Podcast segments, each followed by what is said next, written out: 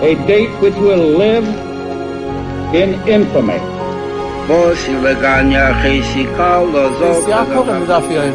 Both of those projects, initiatives, got off the ground because of the Ger Rebbe. The 11 Olympic team members slain in West Germany. The Olympic Games. Zugehört waren Brüder in Amerika. Vertraut und schaffen, es ist getan. Out of the 24 who were killed were Americans who had come to learn in Hebron. I say one million Jewish children who were made to be cut loose.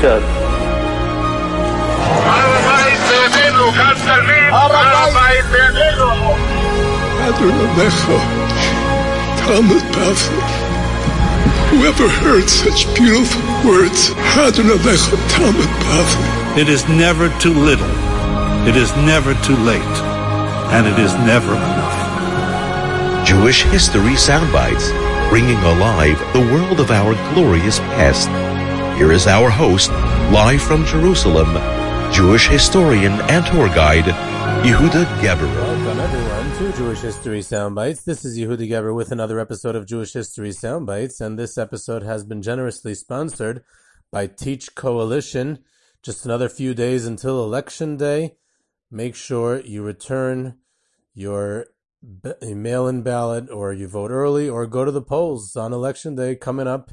If you have any questions or need help with your voter plan in New York, New Jersey, Florida, Pennsylvania, call or email Teach Coalition's voting expert at 201-937-8442 or email at huttb at teachcoalition.org or visit their website at teachcoalition.org slash vote. Every vote counts and it's irrespective of which candidate it's for. It's the idea of the community voting and that's why Teach Coalition – the community's advocate for fair government funding of non-public schools, is encouraging everyone to go ahead and vote. And it's very apropos that the topic of tonight's episode is about the Chazon Ish of Avram Karelitz, uh, one of the greatest um, Torah leaders, uh, Jewish leaders in recent times. And he was actually the pioneer and formulator of the public policy of the religious community in Israel in regards to voting and participating in the electoral process in the state of Israel during its early years.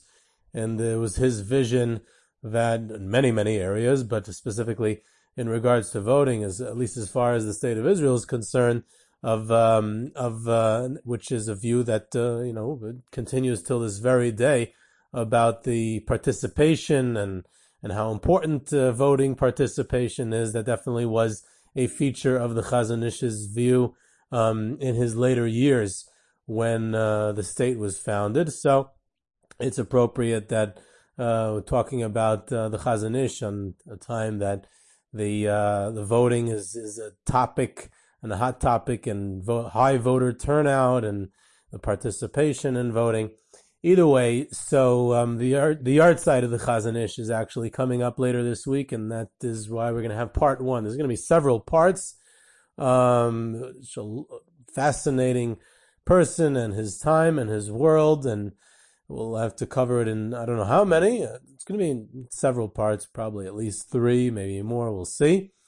Um, before I start, I want to read a few letters that I received in regards to a couple of previous episodes. We have uh, we had a recently on the Magid of Mezrich and his students um, in the early years of the spread of the Hasidic movement, and there was a complaint registered, which I accept, that I left out um, Reb Shlomo Lutzker. I left out a lot of students of the Magid, but uh, that it, it, was an omission that was not intentional. Reb Shlomo Lutzker, Reb Shlomo Lutzker, who was the one who was very, very close with Reb Doivber, the Magid of Mezrich and actually arranged his writings, and almost all of the Torah that we have from the Magid was through um, Reb Shlomo Lutzker. So it's very important to mention his role as well, because we would have much less from the Magid today if it was not for him.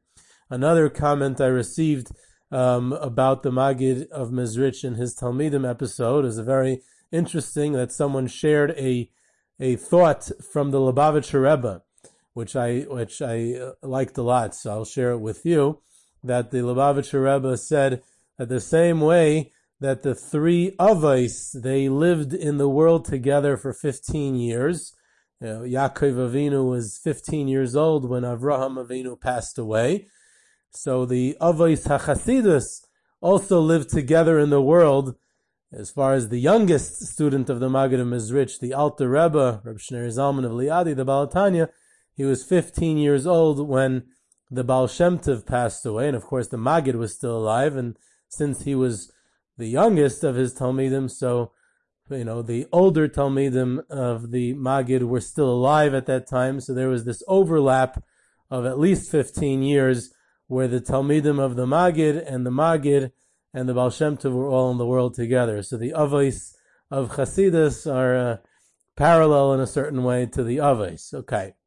Now, I mentioned in a comment also in a recent episode about the Rosh Hashiva of the Mir's yahrzeit, Rav Nosson Tzvi Finkel, and I commented from uh, the that the Rosh Hashiva stayed in Eretz Yisrael when he was a teenager after his mother was asked by Rav Lezer Yudel Finkel to keep him there, and I received a letter attempting to correct me that uh, he did not stay in Israel then because he went back to finish high school back in Chicago. So I want to qualify what I said. He definitely did stay, and the Rosh Hashiva himself talked about it. He stayed, and he even spoke about how he studied Bava Kama, like uh, some incredible number. This is when he's 14 years old, coming from Chicago. He studied Bava Kama that winter, um, like I think it was like tens of times, like 20, 30 times. I don't remember.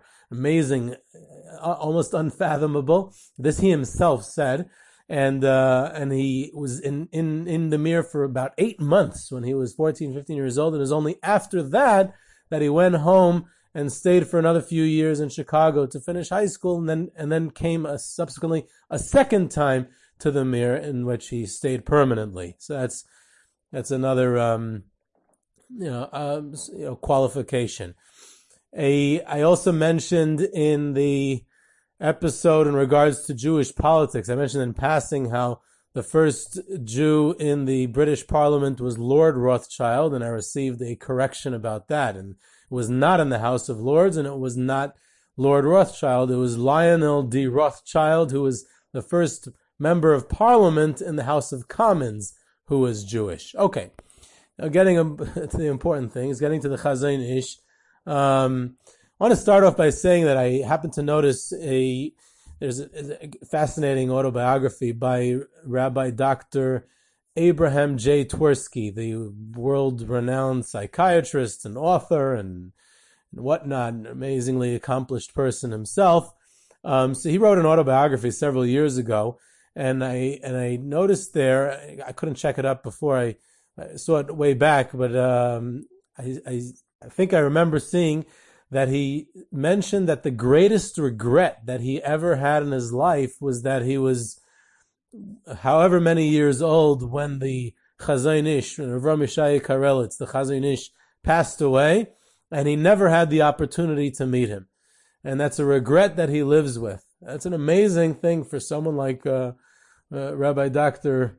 Twersky to say, uh, someone who accomplished so much and knew so many um, big people, that the greatest regret that he had was that he never met the Chazon Ish. Uh, it says a lot about um, the impression that he made on the people of his generation. The Chazon Ish's long-lasting impact is almost unmatched in recent times. Uh, he's someone who literally is, it's like, uh, you can't even exaggerate when you talk about his mastery of Kol HaTorah Kula, the entirety of of Torah, of his his Torah knowledge, his Torah study, his hasmada, and uh, and his writings. He literally wrote on everything. He covered everything and everything in halacha. He was an amazingly unique personality, very different from many of the uh, great Torah scholars and Torah leaders in in recent times. And the most incredible part that I find about about the Chazon Ish was that his fame and his active leadership in in a, in a major leadership position in the Jewish people was really in the last few years of his life, almost like in the last five years of his life. He lived into his mid seventies. Um, and he was somewhat known a little bit before that, not not long before that. For most of his life, he was completely unknown. But his really active phase in a major leadership position was only about the last five years of his life. So you're talking about someone who has such a major impact, and it was only it was only in, in you know in, uh, it only came out to the fore um, to his major fame in those last few years. So what what I'd be curious to explore primarily in the in the next few episodes is is what led up to that. What was what was all those hidden years? What what what happened then? Now there's a, a, great, a lot of uh, sources of the Chazon Ish. There's he's someone who there's been a lot of biographies written about, uh, mostly in Hebrew. There's at least five or six or seven uh, Hebrew biographies written uh, about him, most of which are excellent. Um, I think one or two have been translated into English. Um, many of them have fantastic testimonies. And then, of course, there's the you know the something that's like in a league of its own. Uh, Professor Benny Brown has written his it was originally his doctorate and eventually it became a book that's only about uh, close to a thousand pages in academic Hebrew, but uh, it's definitely worth the read. At least the biographical uh, uh, chapters, which are shorter. Um, you know, amazing stuff. So there's a lot. There's a lot out there. Um, so we start with the Chazon Ish's family background. He comes from a rabbinic family. His father, Reb Shmaryo Yosef Karelitz, who um, the Chazon Ish's nephew, may he live and be well, Reb Chaim Kanievsky. Everyone calls him Reb Chaim, but his first two names are Shmaryahu Yosef, and and that's that comes from his uh, his uh, his grandfather, right? His uh, Chaim's mother, the Steipler, his wife was the Chazon Ish's sister, so it's his grandfather. Shmaryahu Yosef Karelitz was the Rav in Kostova, a town in, in Lithuania, today in Belarus, and um, and there's a, rabbinic family, also on his mother's side, and and the Katzenellenbogens, and whatever, and several generations back. Um, the Chazon Ish had many famous siblings who all were in the rabbinate, all were prestigious, big Talmidei Chachamim, and, most famously his brother Reb Meir Karelitz, who was the right hand man of Reb Chaim Grodzinski for many years, and later on, in he was active in the Vaad HaYeshivas and in, in Israel. Uh, later on, Reb Meir Karelitz is the personality of his his own family. A lot of the Chazon Ish's siblings aren't so famous, even though they're very impressive individuals, because most, I think most of them, many of them, were they and their families were murdered by the Nazis uh, during the Holocaust. Um, he had a a, uh, a brother-in-law who was the, the the last rabbi of Tiktin, uh, Rabbi Abba Swiatitsky, who had Swiatitsky's, um, or some of the family made it to the United States and continue. I think some of them are actually listeners of Jewish History Soundbites, so they'll appreciate the shout out. But the the um, but the, then of course he had a sister who married Reb Shmuel Greineman, who we'll get back to, who played a major role in the Chazon Ish's life in publishing his his Sfarim. Of course, his youngest sister married the Steipler, Rabbi Yaakov Yisrael Kanievsky. Um, and then the Chazon Ish had other brothers who were rabbis, who were in the rabbinate, who were great people as well. In fact, when it comes to the Greinemans, so one of Reb Shmuel Greineman's daughters, uh, I had the privilege of knowing in her later years, Rebbetzin Esther Finkel. She was married uh, to uh, Reb Beinush Finkel, the Rashiva the Mir, and um, and the amazing woman, also great people. The privilege of knowing her just a, a tiny drop at the end of her life, and um, and he uh, and she, Reb Shmuel Greineman, for several years lived in the United States when she was a child. He, he, lived, he worked in, he was also in MTJ and, and in Lower East Side and other places. Either way, so she, the Chazon Ish, as we'll get to, did not have children of his own. And uh, the Chazon Ish was involved in raising the Greineman children when Reb Shmuel Greineman uh, lived in America. So Rebbetzin Esther Finkel, she told me that she grew up in her uncle's home, in the Chazon Ish's home, so I asked her, you know, some things about the Chazon Ish. So I remember uh, I was I was uh, with uh, eating eating with her by her daughter's house, Rebbetzin Kaubach on Pesach, and I asked her, you know, Pesach matzahs, whatever. It was just on that was the topic at hand. So I asked her, did the Chazon Ish eat hand matzah only or also machine matzah? So she looks at me and says, "Nit jeden was the Chazon Ish hat getan." hat er gemeint, soll jeder eine tun. not everything that the Chazon Ish did did he mean that everyone else should do, and uh, she felt that that was an important lesson to impart. Uh, you know, today that there's a lot of you know just copying whatever the Chazon Ish and other people like that did. So she wanted to emphasize. That was her answer. She didn't give me any other answers. So, by the way, not everything the Chazon Ish did uh, was uh, was was a chumrah. He and once we're talking about matzahs and Pesach, he was a very rational person, and and uh, also heard from a member of the uh, the Greineman family uh, that um, that when the Chazon Ish brought his matzahs home from the matzah bakery a few days before Pesach, so he would go over to his bread box in his in his cup, in his kitchen, and he would clean it out, and he would wipe out all the crumbs, and he then he inspected it to make sure there were no crumbs. He would blow it out and wipe it down, and when he was finished taking all the breadcrumbs out, he put his matzahs into his bread box. So there you go. So either way, so the Chazon Ish, um, getting back to um, his family and his growing up, he, he did not really have a a yeshiva education in the in the normal uh, understanding of the word, or even a reg, regular rebbe uh, relationship. Again, in the conventional way of understanding that he had his father and you know the rabbinic atmosphere of his father's home and his siblings, and there was a you know he did have a local rebbe for a short period of time, and he even even for a very short period of time he went to a yeshiva either something either Brisk or in Volozhin, but not not nothing very significant. He never really had any, um, uh, um, in, in, a again in a conventional sense, any um, rebbe or yeshiva, which was later to have very big impact on the style of his learning. Um, he was a a him like a couple of his siblings um, had uh, health issues and he suffered from that and it was a challenge his entire life and everything he studied and, and learned and accomplished was with great um, with great sacrifice. He had diabetes he had a heart condition he had digestive issues.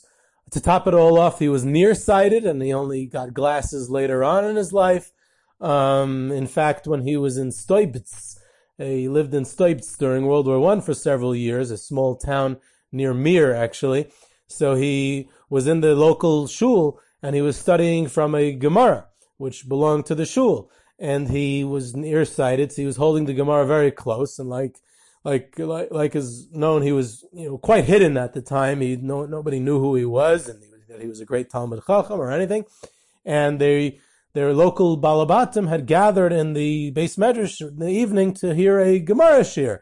And they needed that Gemara. So the Gabbai the shamish of the shul came over to him and said, "You, shouldn't. You know, the, the Gemara is for people who are learning, not for you know just to, just to look at and you know simple people. There are people who will go attend a shiur and uh, and they, they're supposed to be using the Gemara. Uh, that's what they, he was said. So please give up the Gemara." And uh, and the Chazon Ish quietly, without a word, he, he handed over the Gemara, and he later on, when he related this story, he said that the Shamish was 100% right. He was correct. He said, first of all, the Gemara was not mine, it was the shul. So if there's a shiur in the shul, there's a Gemara class in the shul, then it belongs to the people going to the class. So there's no reason for me to be using it at that time. And secondly, the Gemara is definitely supposed to be studied from, and it's there for learning. So if people are going to have it for a shiur, then they should be learning from it. And he was, in his humility, he didn't see anything, uh, out of line with the fact that he was it was taken away from him. The Chazon Ish, um, aside from his health issues, he was he was very quiet, very gentle, shy in a way. Um, I guess today, I don't know the right word for it, and I'm, I'm looking for the correct word. He was some, somewhat of an introvert, did not have many social contacts or friends. He studied primarily by himself, literally for hours, days, and everything on end. Um, and uh, and and uh, he eventually gets married um, when he's 27 years old. Um, his wife Basha from Chvedan, which we'll get to because he settled down there. In fact, his wife was much older than him, uh, significantly older. There's different ver- different sources that say how much older. And again, he was 27 when he got married, and and in some places probably an exaggeration. They say he she was double his age. But even if that's an exaggeration, but she, it seems from all the sources that she was significantly older, 10 years, 15 years, something like that, or even more older than him. Um, it was a very interesting shidduch.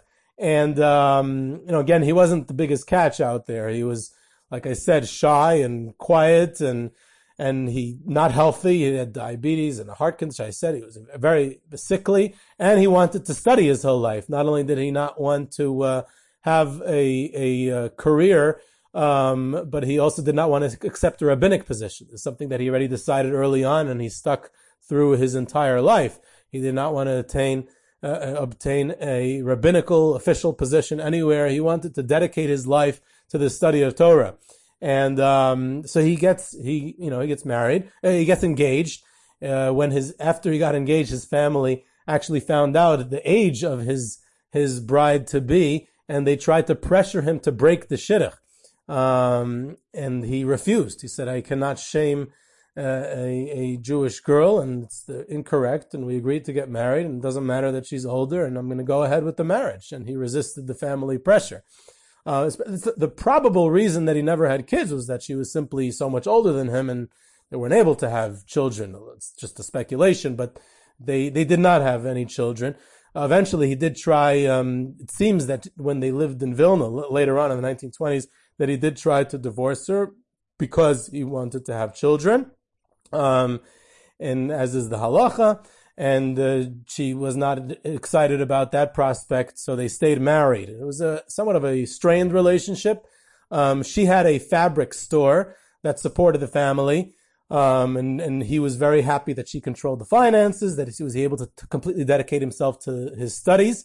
Um, he sometimes helped her with the with the books, with the, running the credit and the the, the management of the books and the figures and the numbers, but for the most part, she ran it herself.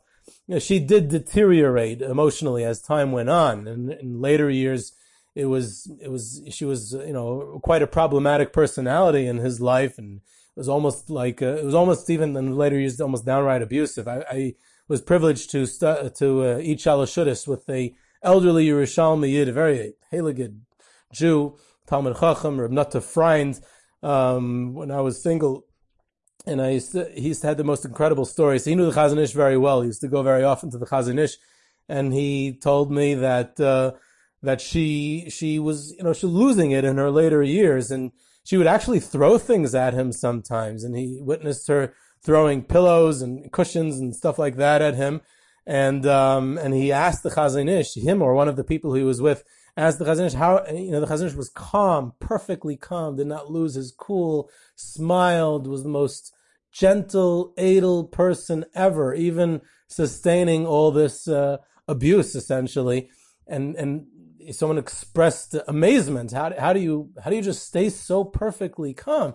And he said, the Chazon Ish said, I I calculated how many, how much, how much I could sustain, how many things thrown at me I could sustain without losing my temper.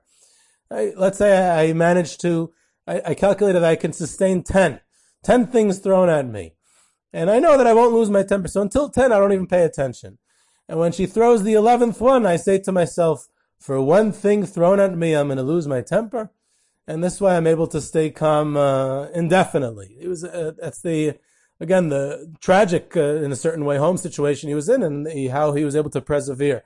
Now, when he was in the Dan, he settled down in that town, um, where his wife's town after they got married, and he studied day and night. He was quiet. No one knew about him.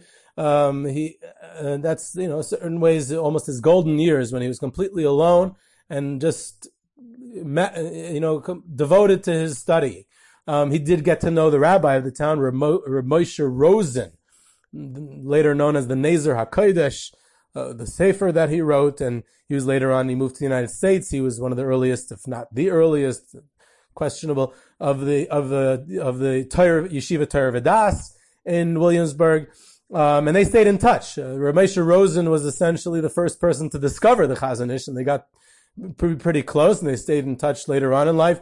It's also during this period in life that that that the Chazon Ish um, got to know Reb Chaim Ozer Grodzinski, who was later to have probably the most major impact, if there was anyone who he looked at as the ultimate Torah leader and Torah scholar that he gained from uh, later on, it was Reb Chaim Ozer Grodzinski, and um, and it would be a decisive role that the relationship they would have when uh, when the Chazon Ish spent his 13 years of his life in Vilna, Um, but the first time that he got to know Reb Chaim Ozer was when he was still out in Chvedan. It was probably through, maybe perhaps even through the rabbi or Moshe Rosen, but it was also probably through um, the the the Chazon Ish's brother, Meir Karelitz, who had married the daughter of Reb Shloime Cohen, the Cheshek Shloime, who was one of the great rabbis of Vilna, and therefore in that capacity he was close with Reb Chaim Ozer, and he later became one of his closest, uh, uh, Reb Chaim Ozer's closest lieutenants in a way, uh, Meir Karelitz.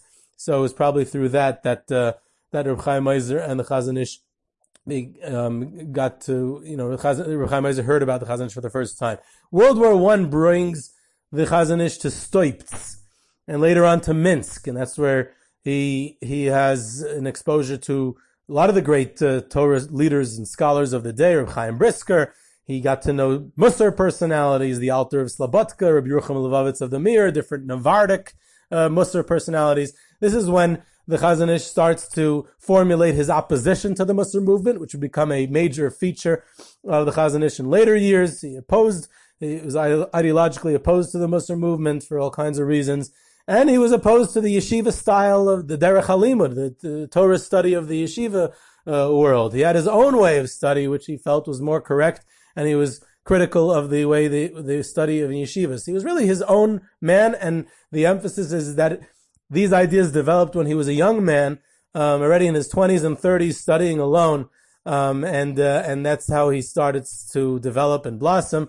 And by 1920, he moves on to Vilna, which we'll pick up in part two. So this was Yehuda Geberer with Jewish History Soundbites. You can reach me at Yehuda at yehudageberer.com for questions, comments, sponsorships, virtual tours, uh, speeches, lectures, whatever. And um, you can subscribe to Jewish History Soundbites on Podbean or your favorite podcast platform. Uh, follow us on Twitter at JSoundbites, and I hope you enjoyed.